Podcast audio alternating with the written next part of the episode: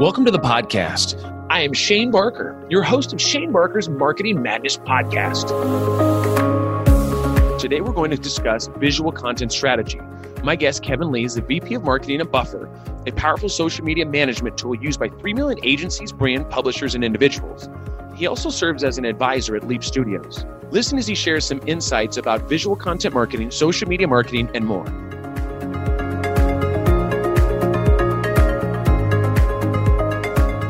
So Kevan Lee, thank you so much for being on the podcast today. We're really, really excited about having you. So why don't you tell the audience a little bit, like, where did you grow up? Like, give us a little background on where did Kevan start off here? Yeah, for sure. So I grew up in Nampa, Idaho, which is a very small town in a very unpopulous state.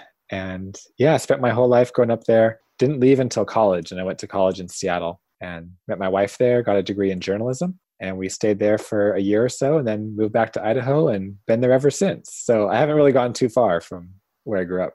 You were in Idaho and then you went out to Seattle and grabbed a degree and a wife and then brought her back to the hometown.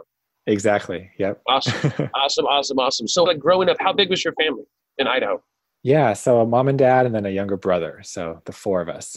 That was it. Okay. For some reason, I thought it would have been like a bigger family. Not that two's not good. I had two in my family too, not here to judge, but just that's okay. It was great. We were on the smaller side for Idaho. There's lots of big families out here. Yeah. That's what I'm used to. Because I used to live in Idaho and it's usually 4, 5, 6. It's like, how many can we produce? Like, that's kind of another thing, which is not a bad thing. Exactly. Yeah. And then my wife and I, we have the one kid and we feel like outsiders that, you know, our family is so small. We have one car and we feel like we're not doing it right in Idaho or something. That is too funny. So, okay. Gotcha. So you had a little bit of a, normal size family, right? I think the US is like 2.6, which I've always been in question about the 0.6, like who, we'll have to figure that out numbers wise, but cool. So then your family and then you're currently in Idaho, you were in Seattle, then you moved. So tell us like an interesting fact, like about you and when you were growing up. I mean, is there anything like you're like, people would never believe this, but this happened to me, or this was my family, or we were the only people with 2 kids. Everybody else had 10 or whatever. Like, what's some good fun facts? Yeah, that's a great question. So, I mean, as people who know me, I'm pretty mild-mannered, pretty, you know, on the quieter side, introverted side. I was kind of a wild person on the football field. So football was my game, and really I put on a different face when the ball was snapped. Wow. So I played center and linebacker. So I played both ways and had a blast. It was fun, maybe cathartic. I'm not sure why I switched gears when I was on the field, but it was a lot of fun, good memories. So you were calm, Kevan, off the field, but once you hit that field and somebody said hike, you'd lose your marbles sometimes. Exactly, yeah. I don't know if that's what The Water Boy is like. I can't remember that movie, but something maybe similar to that, yeah. Yeah, he like loses it, right? And then he just keeps going. They're like, no, stop. Yeah. That's interesting. So football, are you still a big football fan? Yeah, I love the strategy of it. I don't know that I love all the pageantry that surrounds it these days and the controversies and stuff, but as a game, as a sport, it's really fun. Awesome. So who's your team? Oh, I don't know if I should admit this. I'm a Patriots fan. What? And now, hold on. Is that new or is that, come on now? Is that, the caveat is it goes way back. So I was a fan around the Drew Bledsoe years, which were not the rosiest years back then. But yeah, I got lucky that they started winning. It's funny. So I'm a 49ers fan and I always have been, but so in the 80s was glorious, right? 90s were like, this is great. And now it's the last 10 or 15 years. I'm like, I have to stick with them, but I obviously haven't been as vocal about how big of a Niners fan I have. You know, we did terrible and then we did some great. And then all of a sudden we're like, well, this head coach, we're doing too good. So let's get rid of him. That makes total sense. Yeah. It's like, man, like there's been our off season a few years ago was just so crazy. We lost like all of our A1 players and some people got sick and the other guys, I just don't want to play football anymore. And it was like, what can happen next? Which I probably shouldn't have said that out loud because there are more things that can't get worse than this, but it always can. Yeah. Can't it? Yeah. I was worried that, not worried. I mean, we would still be, you know, you and I would still be friends, but if you're in the Seattle area, so not a huge fan of Seahawks. So if you hit Seahawks, we would still continue the interview and stuff, and I wouldn't use that again ever. But that's good. So at least I could take the Patriots. You know, totally. You know, you don't want to like Tom Brady just because he's just so good looking and he's got like the beautiful wife and probably everything's all perfect in his life. It's just like but anyways, shout out to Tom Brady if he listens. Totally. Got a big fan here in Kevan. So there you go. That's cool. So you're currently in Idaho, and then you said you went to what college did you go to in Seattle? I went to Seattle Pacific. It's in the Queen Anne area of the city. Wasn't there, and wasn't there like a shooting there? And this has nothing to do with, I remember hearing that. I was there, huh? Yeah, it was a few years after I graduated, but yeah, that was where it occurred. Isn't it crazy? That whole thing, like, not that it's your college, but just any college. The fact that people do anything like that, to me, it's just, you know, it's like random. Like, why do that? Anyways, that's a whole nother. It's not, it has nothing to do with the podcast we're talking about today. But when you said that, I was like, oh, wait a second. I'm pretty sure that's, unfortunately, it's pretty common. It just sucks. It sucks that that kind of stuff happens. Yeah, absolutely. So what did you study in college? Oh, you said journalism. Journalism, yeah. So that was my other fun fact is I'm super into newspapers and media. I started my own high school newspaper, which was me working in Microsoft Publisher and then going to the copy room in school and printing off hundreds of copies and dispersing them. And so you like literally did it. Like this was your newspaper thing that you, and it was for the school, or was it just kind of like Kevan's Daily? Yeah, it was for the school. So once a week. Nothing existed beforehand, so I did it from scratch. You know, when you get to be a junior, senior in high school, sometimes you have some free time on your hands, some open periods. So I filled my time doing that. It was fun. That's awesome. And so how did you transition into digital marketing? For me, there was a huge connect there, right? Of like the journalism, how to get people to react to stuff and like writing that. Some people might not get that connection, but I absolutely do. For you, how was that transition? Like what did you start off doing? And then how did that transition to like digital marketing? Yeah, totally. So while I was getting my degree, I did a lot of internships at newspapers. I wrote for the Seattle Post-Intelligencer and some other ones in the Northwest. And when I was in school, it happened to be around that time that the newspaper industry was kind of shriveling up or changing, or it just wasn't the same thing I thought I was getting myself into. Yeah. And so I didn't take any newspaper jobs out of college. I kind of realized, oh, this degree was nice. I don't know that I like, A, the lifestyle of staying up till midnight on deadline every night, and then B, you know, there weren't the same opportunities as I was thinking when I started. So I took a number of random jobs. Then on the side, I was doing a lot of content marketing through the guise of a very silly sports blog. Maybe I was doing a silly sports blog and happened to learn content marketing through the course of that, and just loved it. I ended up getting a regular marketing job and continued doing my blog on the side, and kind of worked in some more official content stuff into the marketing job. And that led me to this type of blogging, writing thing turned into a career.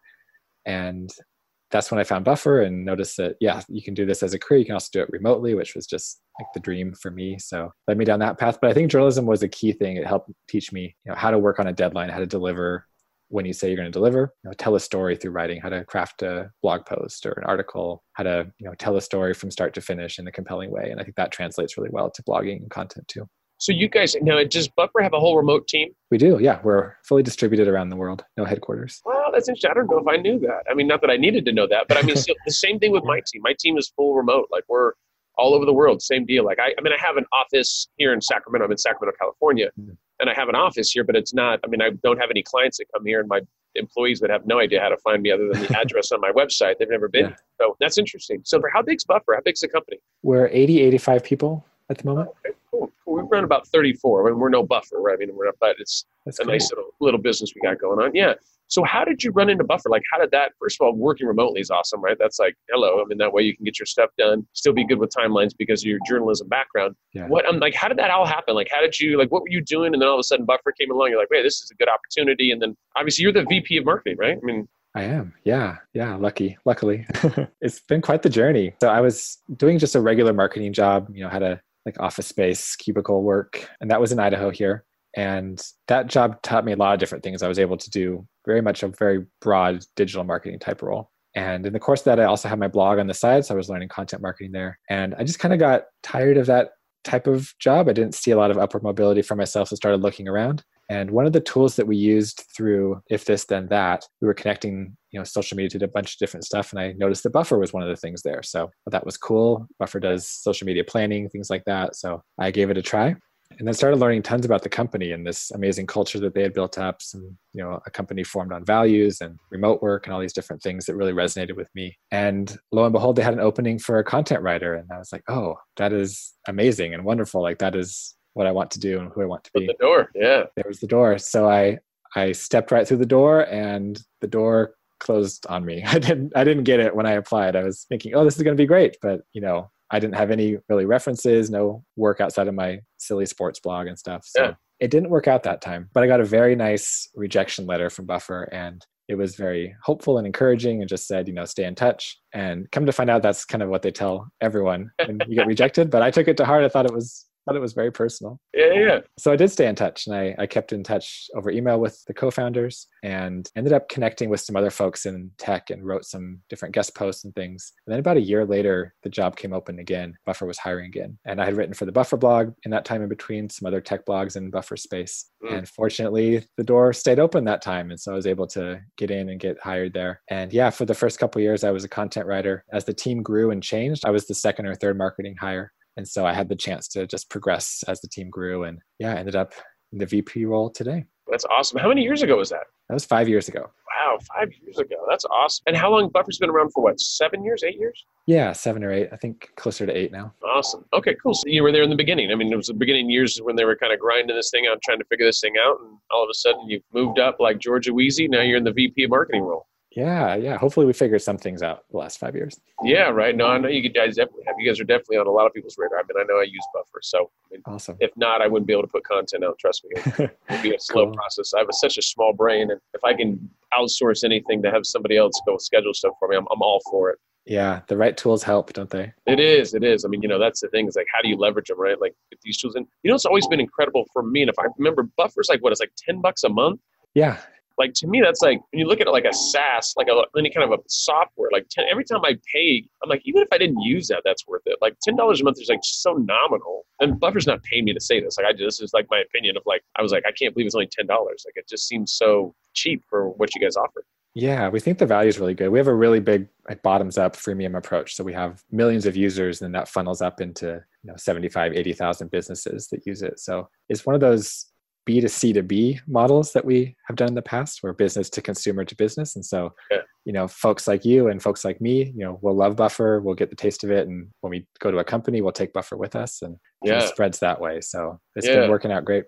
That's awesome. That's kind of cool to hear that. So we're going to talk about visual content, right? Obviously, the scheduling of Buffer, you can schedule visual content. Like, what do you think the most important factors when it comes to that you should consider when you talk about visual content for your audience? Because obviously you have the background with some content marketing, and what do you think are the three important factors? Yeah, there's a few that come to mind. So, the first one is always, whenever possible, include visuals in the posts that you send on social media, include visuals in your content marketing, your blog posts. Whenever there's a chance to put a visual in, that's going to tell a more powerful message. It's going to resonate stronger with your audience. We've done some studies on this. It shows that posts with photos get more engagement, more likes, more clicks, more comments, things like that. So definitely default to visuals. And then in terms of 3 tips for when you're choosing and using visuals, number 1 is to have a consistency to them. So there's a couple different tools that we use for that. One of them is Canva.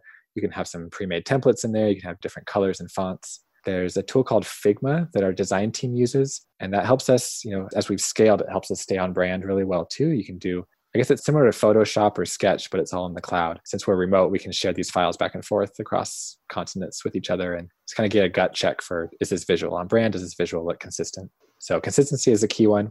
Another one is to be on brand with who you are as a company. So not only are you using the same fonts and colors and things, but you're using the same similar style across everything. So if your style is, very meme driven, then your memes are similar and consistent across, Instagram and Twitter. If your style is very professional and polished photography, then you have that across everywhere. You're not doing a little bit of this, a little bit of that, but you're choosing all the same types and styles of content, types of visual content. And then the third would be to, take the single piece of content, the single visual, and to repurpose it. So you might start with something on a blog post, and you can, either take that piece if you created it yourself and do it in 3 or 4 different sizes. So it's, tall and skinny for Pinterest, it's square for Instagram, it's, horizontal for Twitter. Take that piece and repurpose it. You may start with an infographic where you can cut that into 4 or 5 different pieces of visual content that then you can put out on social media. So think of everything as something that you can extend the life of as long as possible and send it in multiple places. Yeah, the repurposing of content's important. A lot of people, I think, kind of miss out on that, it's like, hey, just, you write a blog post, there's so many different things you can do with that,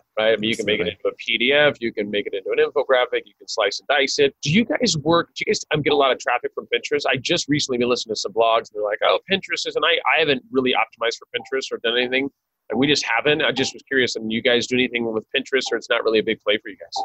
Yeah, we keep up with it because we want to stay, up to date with things, but it's not a big source of referral traffic for us, source of signups. I think it has a really strong potential and power for particular companies and brands, but not so much for us at the moment.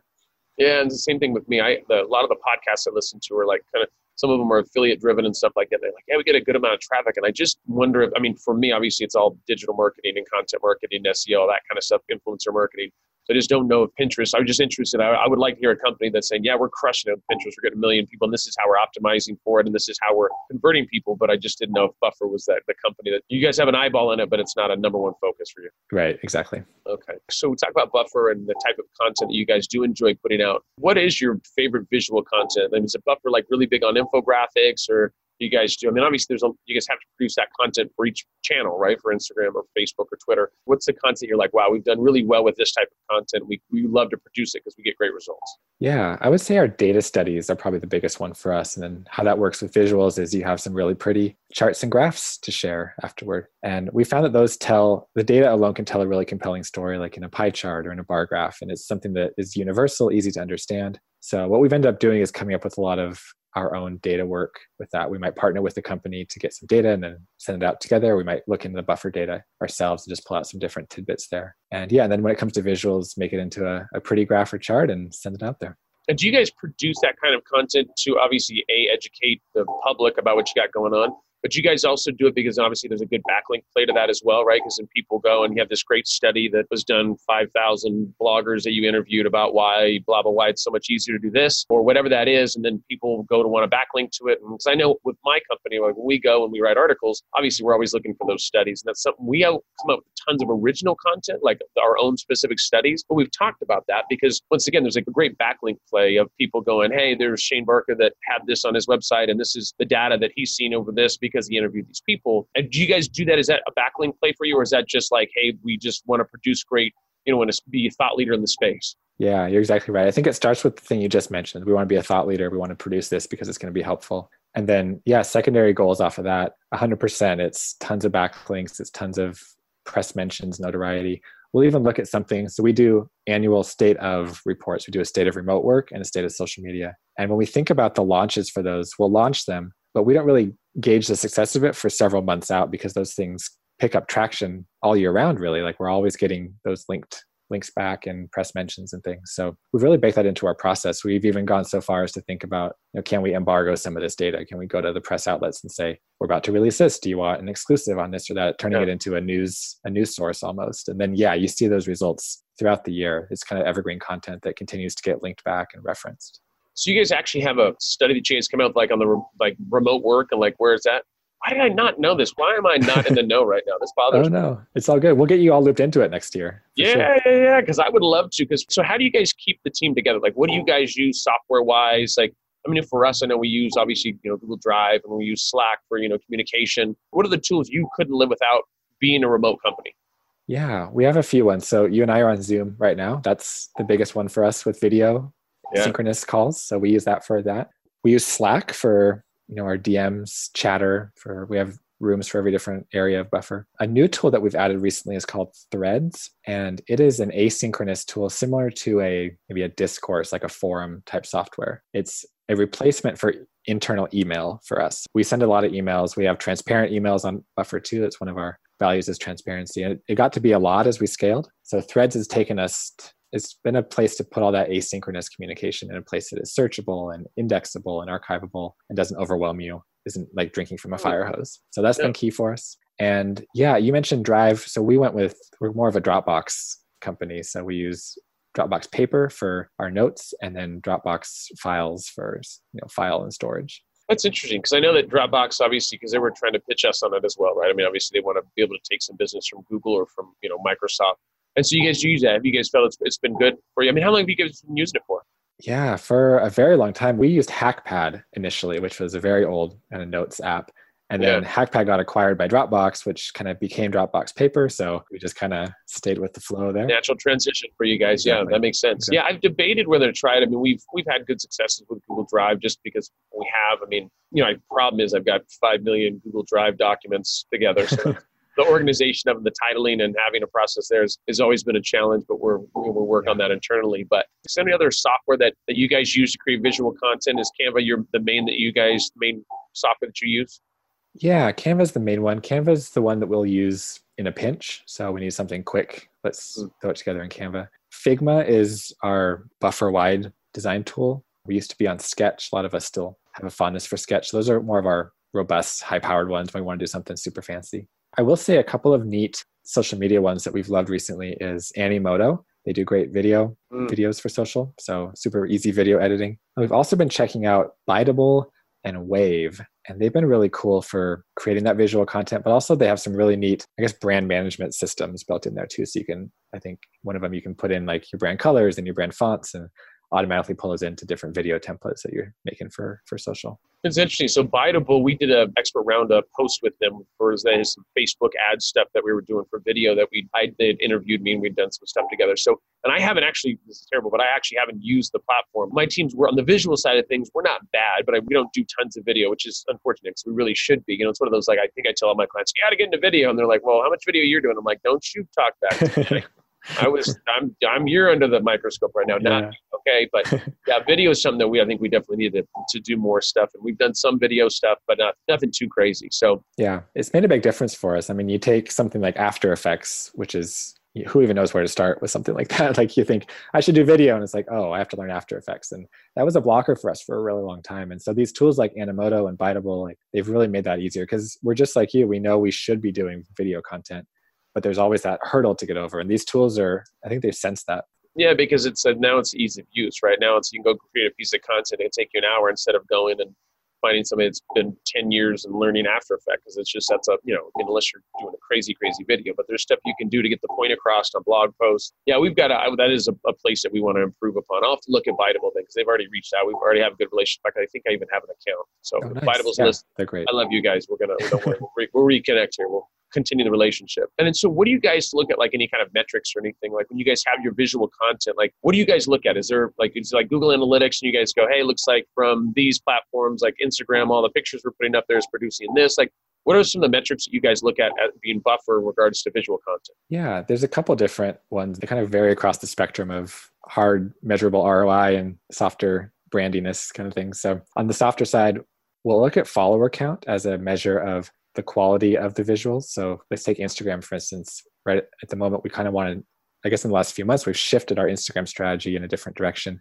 And we're trying to tie a closer connection to Buffer, the product, and what we post on Instagram. We're also trying to do like thematically some different color schemes and just kind of make it look like a really pro Instagram account. And then we're going to measure the success of that by followers. So, do people come to our Instagram profile, look at our grid and think, oh, this is someone I want to follow. So that's the assumption there, and that's the KPI for that one. Then on the other side of things, we will look at something like referral traffic, clicks on social posts. And what we often end up doing is comparing this text-only post to this post with a video, or this post with an image, or kind of compare different types of posts and see which ones get the most attention. And typically what we'll try to do is end up with a certain ratio on social media. So we'll do 4 of one type of post for every 1 of a different type of post. So if we decide that photos are the big thing, then we'll do 4 photos for every 1, you name it, different type of post, a retweet or a text-only tweet or something like that. So that kind of does inform the bulk of our strategy, is what types of content are doing the best, and we'll measure that based on clicks back to the website. Gotcha. And then have you guys seen them? I've seen this, and I just wonder if you guys have, with Instagram and Facebook, any kind of video stuff seems to outperform, not 10 times, but a lot better than a picture, obviously a lot better than just a text-based thing that doesn't have a picture. Have you guys seen that in the visual side of things from video? Yeah, we've seen a couple of different things. So the first is that a variety of media on your Instagram profile is key. So it's not so much exactly like always post video because it's going to do the best, but do a variety. The actual content itself is going to speak the loudest. So for instance, we found that a picture of a dog is going to get a lot of likes on Instagram, no matter what. It doesn't have to be a video of a dog, doesn't have to be a carousel of dogs. It just, any dog really does the trick. But when we look at it, when we step back and look at our Instagram overall, we want to see, oh, cool, we've done 3 photos, we did a carousel, there's a video here, there's a variety of different things. So that's key for us there. And the other thing that we've noticed is a really big shift towards stories. And that's been interesting from the visual marketing side, because stories is totally visual. Like Instagram is totally visual, but stories especially, there's so many different visual components you can add there with stickers and the background images, the actual, the bulk of the stories as well. So with attention shifting there, we've really focused on A, how can we get to a high quality bar with stories? B, do we even need to get to a high quality bar with stories? We've found some studies that say, polished isn't necessarily best when it comes to Instagram or with stories. So we're kind of playing around with some things there. It feels a bit like the Wild West, kind of unknown at the moment of what's best for stories, but it's a huge visual platform for us and lots of different things we could be trying.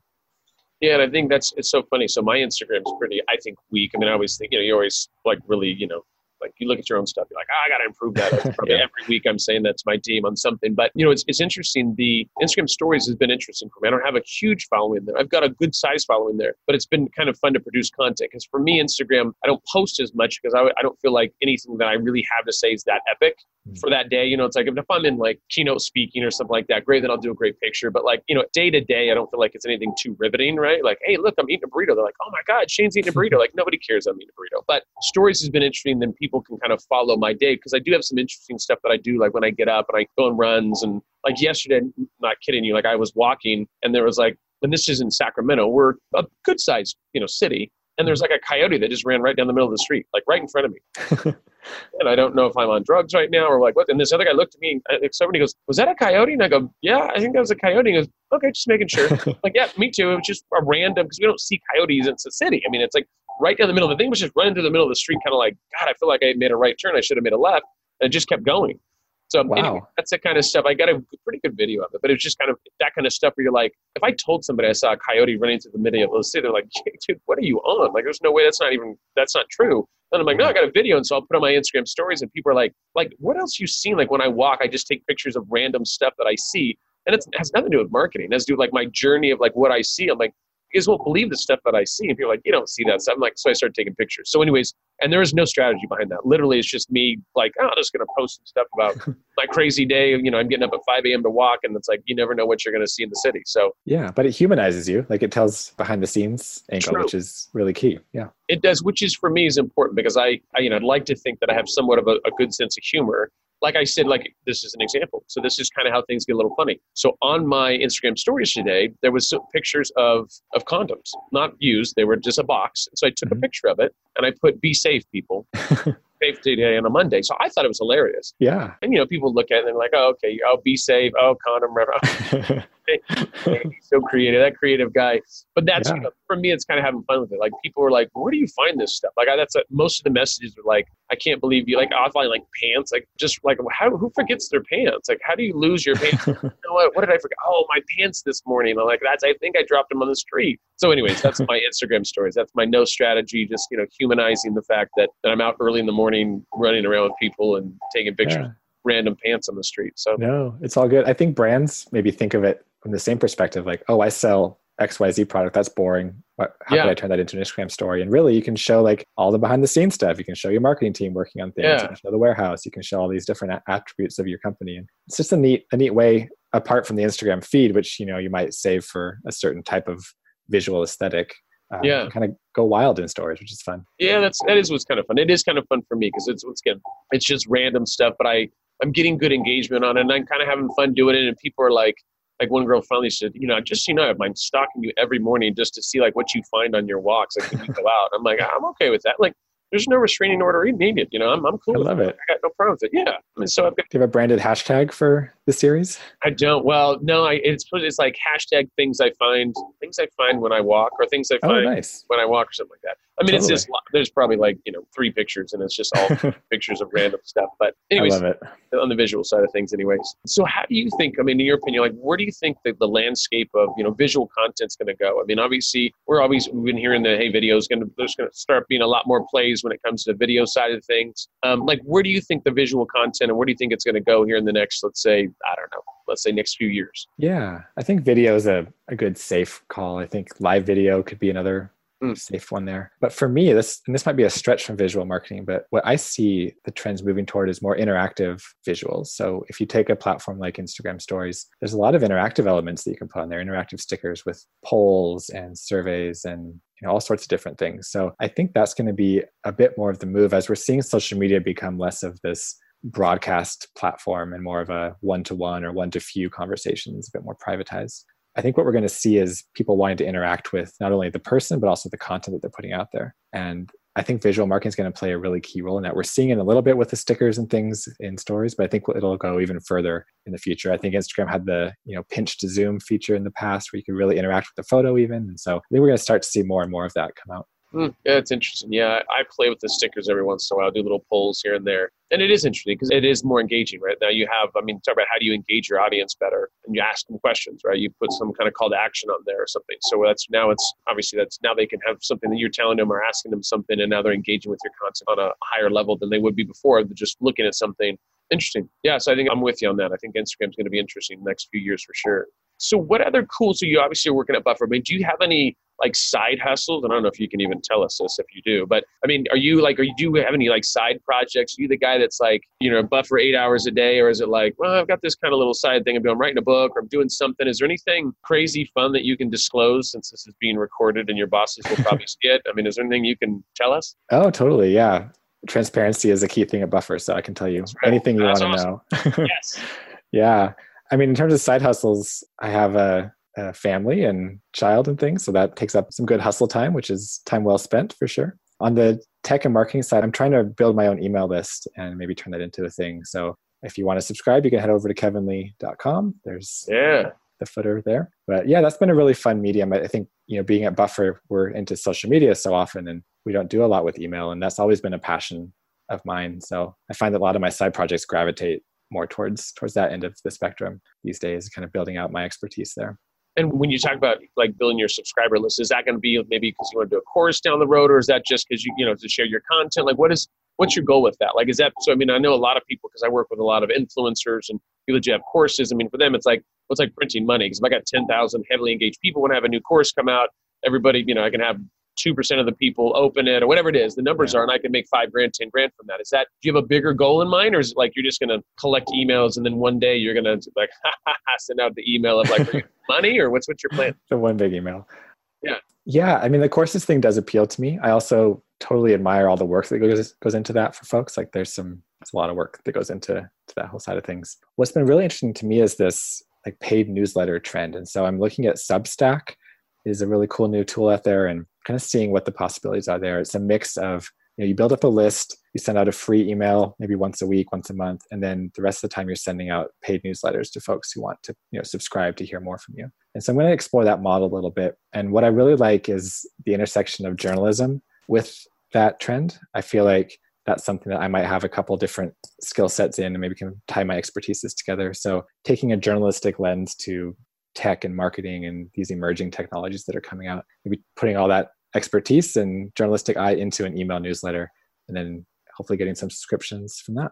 Interesting. So so in theory, the model would be, hey, once a week you send out a regular email, but if you want to be part of the VIP list, so what would be the difference between the email that you would send out for the general public and the private email? Is it like, hey, you get, like, here goes, you know, Kevin's new blog post that he put out. And this one is like, here goes Kevin's VIP, like, look on how he created this for certain keywords, or like, kind of give me, like, what were you thinking? Yeah, totally. So it would be kind of more around thought leadership. So it looked like, you know, MailChimp had this big rebranding campaign. Here's what it means for you. TikTok is blowing up. What does it mean for marketers today? And you have to pay, you have to subscribe to get access to that kind of content. It might be, you know, here are the latest jobs in tech, subscribe to get these. And then the free one would be, here's a monthly roundup of cool links, which is what I send now to my list. So it would be kind of maintaining that, then adding this paid component onto that. Like, if you want to hear more opinions, if you want to stay on top of these trends, with the target audience being, you know, anyone from founders and CEOs of tech companies, VPs, marketers, kind of executives, to VCs, perhaps, people with an eye toward what's the next hot trend, the next investment opportunity.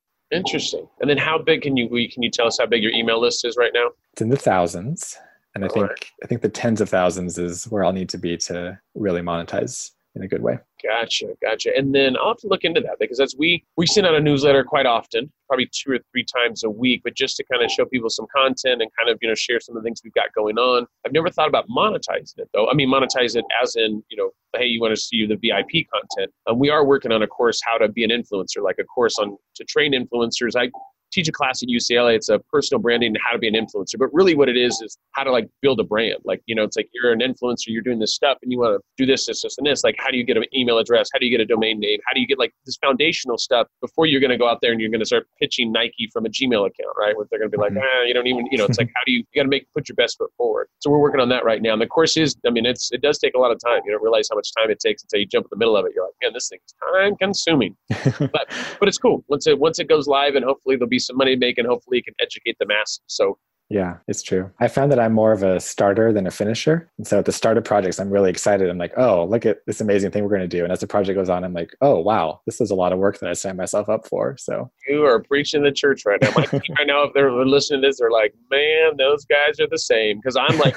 hey, this is what we're doing, man. This is exciting. Look at this stuff. I'm super pumped. And then like 2 weeks later, they're like, so what happened to that? I'm like, well, here's the deal. I didn't know I was going to have to do 800 videos. And so it's, totally, yeah. We're pushing it out a little bit. But yeah, I'm a big, like, I try not to, the hard part is you try not to like just go after all the shiny things, right? Because when you listen to podcasts, you hear stuff like, you know, now in my mind, I'm thinking I can monetize my email list. For me, you know, my team's probably going to go, no, we're not going to try to monetize your email list this week. And who knows, I might try to do it. But the idea of it is, it's just kind of interesting when you see that kind of stuff, you know, it's like, you always want to try to do some cool stuff. And, you know, for marketers, it's always A/B testing and let's see what works. And for me, it would be less about like trying to make that money and more about like, oh, what was I able to do there? Hey, I was able to make $1,000. Let me show you how I did that. So it'd be more of like testing for me and having fun. And so if you're listening to this and you get a paid email from me, please click on the link and pay money so I can tell everybody that I was successful through paid emails. Yes. Cool. So are you starting? So rumor has it you're starting a podcast. Is that also I heard? And once again, I can't tell you where I got my sources from.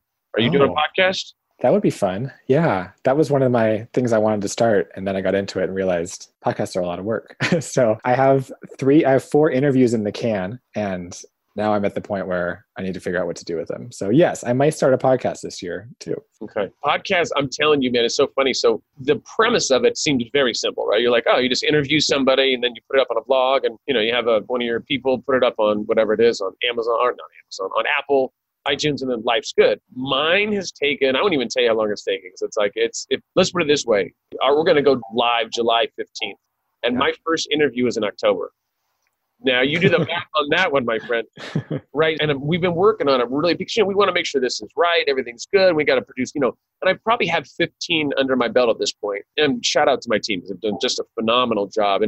But it is, man, you don't realize how much work it is until you, cause you want to do it the right way. And it's a lot of moving pieces in it to like get, you know, a lot of people moving in the same direction and doing this and producing the content and the interviews and, you know, the cadence of that. And, you know, it's an ongoing process, but we've got it down to a point. The cool part about it is we got systems in place now. So now processes. So now I have other companies that I have, like I have a real estate investment company and I have some other companies that you wouldn't even know that I had, but we're going to start doing a lot of podcast stuff with them. And so it's going to be nice because now we've got that process in place. It's not going to take 7 months to get it going. So yeah, I'm excited. Yeah, it'll be cool. Yeah. Well, good luck with that podcast. If you need a fourth guest, but I'm I appreciate it. Yeah. Do you have any advice for someone who's thinking about a podcast like me? Anything you've learned that I need to know at this stage?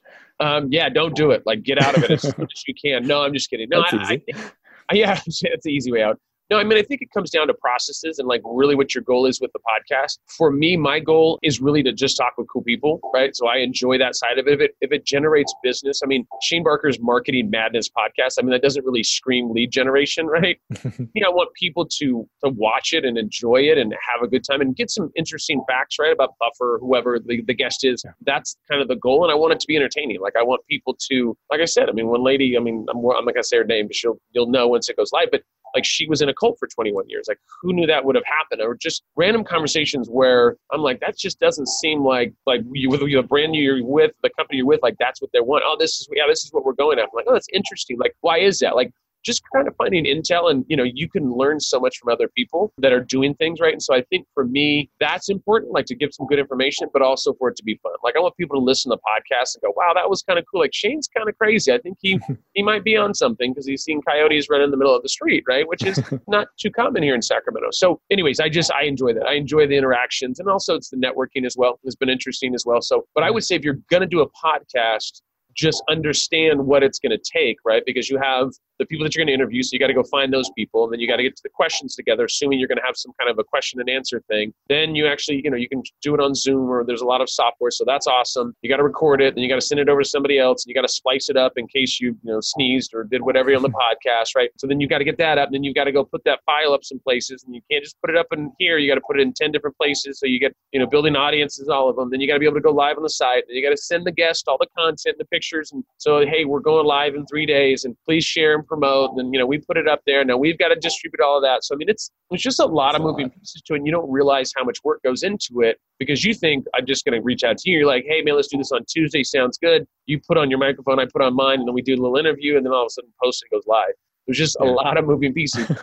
I think it's going to be worth it. I mean, with the time investment that goes into it, because once again, it's also cool meeting cool people, right? That I would maybe not meet unless I was at an event or speaking or something like that. So anyways, it's been fun. I think we'll know for me, it's just meeting cool people and the networking. If I generate business from it, that would be awesome, but it's not my number one driver. For me, it's just having a good conversation with good people. So makes sense. Maybe your next course can be podcast process and people can pay for that. Maybe. We will be like, how you can do this quicker than 1 year, right? Yes. I'll give you guys, I feel like everything could be a course. I feel like there's all kinds of stuff that, like even the remote working thing.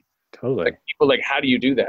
Be successful at it. And it's taken, we've hired hundreds of people over the last, 15, 20 years, but it's like that whole process. That's why I was interested about Buffer, because, like the tools that you use and how that interaction and stuff and keeping, my team I have an awesome team because we obviously, our processes to hire people is a lot different than was originally. Originally was like, oh, you're a writer? Great, let's just bring you on. Now you go through a process and make sure that there's certain things that you do and, understand our culture and how we do things. And so the process is fine-tuned. It took a while to get there, but it's nice. So it's kind of fun with the remote culture and how to get things done and get things going. It's kind of fun. Absolutely. Yeah, we've done skill shares on social media and we've done skill shares on how to build a company with values. So I feel like anything is open for courses these days. Yeah, that's awesome. Yeah, it is. It's all valuable knowledge, right? It's all stuff that you've gained. In fact, I was just telling my son this. I'm like, it's a different game these days because anything you want to go learn, like you guys could have spent $100,000 on how you guys have tightened up your culture or what you guys did to be able to get that certain culture. And now I can go tap into that for $49 or $97 or whatever the number is. And that's interesting to me because it's like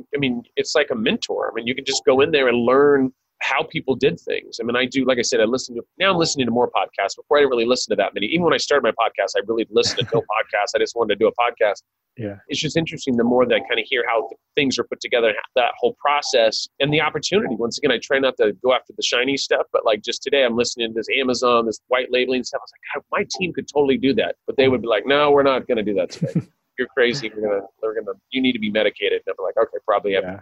That's the problem for us starters. It's too easy to learn stuff, I think. That's it, man. And it's like, and you want to try some cool stuff. Like that's what I enjoy. I enjoy, we have our clients, our consulting business, and I have my real estate stuff and all those other things, but I'm always looking for something. It's not always money to me. It's like, I want to have some fun. Like let's kind of learn something new. And so I enjoy that, but I am not a good finisher for the most part. I mean, we've done like big workshops with brands and all that stuff on the influencer side, but I need my partner is like, he's the guy that makes my dreams come alive, right? Like without him, then this is what we're going to do. And I'm like, this is how we need to do it. And I'll put the whole strategy together. And if I don't have somebody to implement it for me, man, it's going to be a lonely day because I'm like nobody else, I'm just like, oh, this is look at this. I got it all together and it looks so pretty and arrows and check marks and all kinds of fun stuff. Looks really great. But no.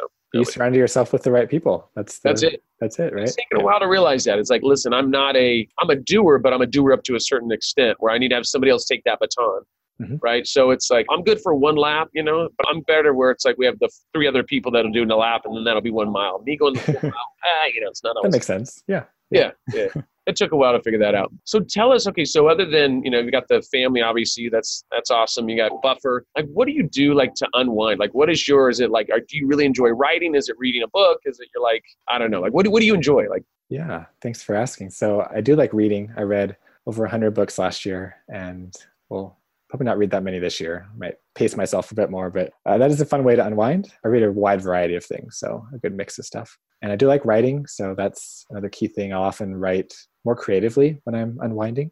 It's a nice creative outlet for me. And then playing games, playing outside. I like skiing in the winter, so lots of good family outdoor activities. Awesome. And what is probably one of your, I hate to say what is your favorite books. I mean, I have 100 of them. You probably have a few. But like, what are the different genres like that you like? What is it like? Is it all business? Is it like personal development? Is it? Yeah, it used to be a lot of business and personal development. So I think my taste kind of ebb and flow. So it used to be a lot of that. I've taken a break from that more recently. Now it's a lot of memoirs. It's a lot of historical narrative nonfiction. So stories from the past. I love reading writing books. Writing books are probably some of my favorite, just hearing how all these different tips on how to write better. Mm-hmm. So it's, kind of a strange mix. I'd say I skew a bit more toward the nonfiction side of things at the moment. It's funny. So I, I like some personal development, I like some business books, but I just in the last year, it was motorcycle gangs. That's a random fact for you. Like, I saw like all like the specific. Hells Angels and the Mongols and like, I don't know what it was, but I'm getting tied into this thing. I guess maybe I was a Hells Angel and I got killed in my past or something. Here I am now. I don't know what happened, but like I was like really into like the gangs and how they, I don't know why that is. It's so weird to say out loud. Because it went from like personal help, like, oh, like, how do you make yourself a better person, to like, how do I kill the gang member's leader? And I'm like, yeah, get him. But I'm like right now, like, I don't even understand where this, once again, Shane Barker's Marketing Madness podcast. So that's madness in there. Yeah. I don't know if it has to do with motorcycle gangs, but there's a connection there for me. I don't know what it is, but I've just been listening to those types of books. Yeah. Do you ride a motorcycle? No, that's what I'm saying. There's like no connection. Like I can ride a scooter and I'll probably crash. Like I was raised by hippies. They're like, you are not getting on a bike at all.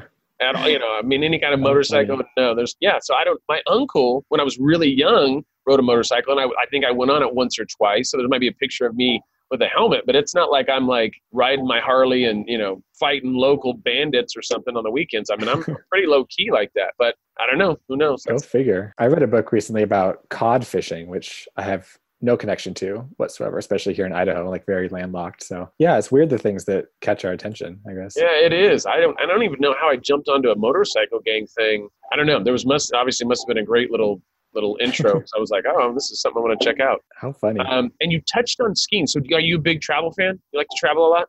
I don't, no. I feel bad for saying that because I should like to travel, but no, I'm quite a homebody. So I'm lucky that in Idaho, we have some good skiing nearby. Yeah. Well, no, that, to me, I look at that like you don't have to be like the cool traveler. Like to me, it's like, hey, you like to be home. And I mean, it's perfect for Buffer, right? I mean, you're in a remote position, nice. Right? You're like, I can just stay at my house, and that's how you want to be. To me, there's nothing wrong with that. I think that's kind of cool. So if you were to, if there was going to be a trip that we would want to go on, then you'd be like, you'd say pretty much local, and we'd go skiing local in the area. I'm trying to have a growth mindset with it and understand the value of travel. So I'm trying to set a limit of, or I guess a minimum of, traveling once a year somewhere, ideally outside of the US. So I think I can commit to once a year and the rest kind of be around the house. So Switzerland would be lovely. They'd have some wonderful skiing there. Yeah. Heard about some good skiing in Japan, and always wanted to visit over there. So I have some options on the table for sure. All right, cool. You got the list, got a little international list. It's funny. So my speaking stuff that I do, like my keynote speaking, I think I've said this in a podcast in the past, but I literally, if somebody reaches out to me and it's a country I haven't been to, I shouldn't even say this out loud, but my speaking fees go down tremendously. I should never say this, but because now anybody from the international is going to be like, we can get him. Where has he been? Yeah. Yeah, for me, it's more of like, I enjoy, so this is the funny part. I enjoy traveling a lot, but then when I'm in the middle of it, I've been gone for like 12 days, I miss my family, I miss this, and it's like, God, I don't want to travel as much. And then I'll be home for 10, 20 days or whatever it is, and I start to get cabin fever a little bit. I'm like, oh man, I need to get somewhere. And then, so then I'll do that. And I mean, I've been threatened to buy a van, like a big old minivan. In fact, I am going to do this and travel all over the US, like all 50 states. Yeah. With marketing, like the marketing podcast on the road, and go meet different entrepreneurs or marketers and stuff. I am going to do that. It'll probably be in the next few months. And my wife, she's like, you're crazy. Go ahead and go do your thing. I'll just fly out every week or whatever and come say hi. She's a nurse. So like she's 7 days, 7 days off, or 7 on, 7 off. But anyways, I'm kind of excited about that. Like I do like the journey. I feel like for me, I feel like I'm not missing out, but I want to go. It's fun going to meeting people and chatting with people and having a good conversation. Like I really enjoy that. For me, I think I need that, which is interesting. So I'll let you know when the RV comes by. We'll come to Idaho and come say hi. That's great. Is there anywhere I should put on my bucket list to visit that you've loved? So this is not controversial by any means, but I was a huge fan of Sri Lanka. Now, which is really crazy, is one of the hotels that were bombed was a hotel I spoke at. I was a keynote speaker there. Yeah. So Cinnamon Hotel. And it was phenomenal hotel, great people. I mean, the people of Sri Lanka are just, I mean, I judge a culture, I judge people, not judge, that sounds terrible, but I do in my head. Like if I smile at you and if you smile back, I judge how happy people are because I'm like 6'2", big old red beard, and I'm really white. I'm kind of scary, not scary, but scary enough, right? And so I smile at everybody, and that's here in California as well. Like I'll be walking, I'll say, hey, good morning, and people kind of look at me like, I don't even know that guy. Why do you say good morning? Like I judge people kind of on that. Like I make people uncomfortable because I say hi to them, right? And I say good morning because not to make them feel uncomfortable, but I want them to feel like I want to spread a little joy. You get me having a terrible day, and somebody says, hey, have a good day or whatever. And, so I'll be on a call with my team and I'm like, hey, have a good day. Hey, have a good day. My team's like, what are you doing? Like, leave people alone, But I enjoy that. I want people to, I don't know, for me, it's I don't know. So anyway, Sri Lanka, the reason I was telling you that is because just smiling. Everybody was always smiling. Great. Everybody was always smiling. So I had a really great experience in Sri Lanka. India, I've had some great times in India as well. My trips are a little different because I was kind of VIP, and that's because when I was a keynote speaker there, they took me on a 7-day, this is in Sri Lanka, a 7-day trip. So everything was paid for. So I mean, it's a little, so when I say that I love the country, well, obviously I was being moved around in private, not private jets, but jets. Yeah. So it's a different, like I was just, they were like, hey, come show up and then here goes a drink and here goes this. And it was all free. And I'm like, God, that's the best price. It's $3.99. So anyway, so I've good experiences there, but I've been to Thailand. Thailand was fun. I've been to Australia. I mean, I've been to a lot of countries. And each one you have a different experience and different things you do. And, you know, each when it comes to the food and the people, I haven't really had any bad experiences traveling, you know, little things here and there, but nothing too crazy. Nothing that I go, oh my God, this is a country that I would never say don't go to any country because that's just my own experience, right? Like I didn't have a great time when I was in England because it was very expensive. And, you know, it was the beginning of a trip that I was going on for about 6 weeks, but I wouldn't say don't go to England because you could go there and absolutely love it. But for me, it wasn't number one, and we ended up going to Amsterdam for another week. So anyways, it's that kind of stuff where I'm like, you know, like Spain was awesome, like just the museums and the culture and the food. My God, the food, like Sangria, all the fun stuff. So it was fun. I'm kind of, like I said, I want to call myself a major traveler. And then, you know, after 2 weeks, I'm like, God, I want to be home. And then I'm home. I'm like, I want to go on a trip again. So, you know. That's great. We went to Singapore for a Buffer retreat last year and loved it. So that part of the world is great. So I actually have a client in Singapore. My first time in Singapore was probably 3 months ago. Blew me away. Absolutely. Yeah. It blew me away. The culture, how strong of an economy it is, and just how beautiful it was. Did you go to a Marina by the Sky by the Sea? Marina by the the big old, yes. It looked like a boat that was like in the, yeah. The pool, beautiful. The most grand pool. Yeah, it was just crazy. I was thoroughly impressed on how clean the city was. Yeah. Thoroughly. I mean, there was nothing on the ground, not gums. Like, I went and asked the guy when I was leaving, I didn't know this. I went up to a little chocolate place and I was like, hey, do you guys sell gum? And he looked at me like I asked him, like, you got any heroin on here or anything like that? Because he was like, gum? We don't have gum here. And I'm like, oh. And then I found out later they don't, like, but the streets are like, you could eat up the street. Like that's the only, it's just, I was thoroughly impressed with Singapore. Yeah, it was amazing. It was like being at Disneyland for us. Like it was such a great experience. Light shows and all that kind of stuff. The food is phenomenal. I mean, it's not cheap, but it was just nothing but a good experience. Yeah, I had a great time in Singapore. I would definitely go back to Singapore. Malaysia, awesome. I've been to, but I'd like to go there. That's some other place. So anyways, we could talk about another hour on all the different places. But hopefully you get some chance to travel to some ski places, maybe in Japan or something like that. Or obviously Switzerland's a no-brainer. Yeah, for sure. Well, cool. So if anybody needed to get in contact with you, I mean, just randomly, maybe at Buffer, or if, you know, hey, you want somebody to join your newsletter, like where can they get a hold of you at? Yeah. So I'm at Kevan Lee on all the social channels. So KevanLee. And my website is kevanlee.com. And if you want to check out what Buffer does and see what we're about, we're at buffer.com. Awesome. Awesome. Kevan, this was an awesome little interview, but I appreciate you taking the time today. And I'm sure we're going to be keeping in touch, and I'll let you know when we send over all this fun collateral when the interview goes live. Definitely. This is great. Thanks so much, Shane. Well, thank you. We'll talk soon. All right. Bye-bye. Bye-bye.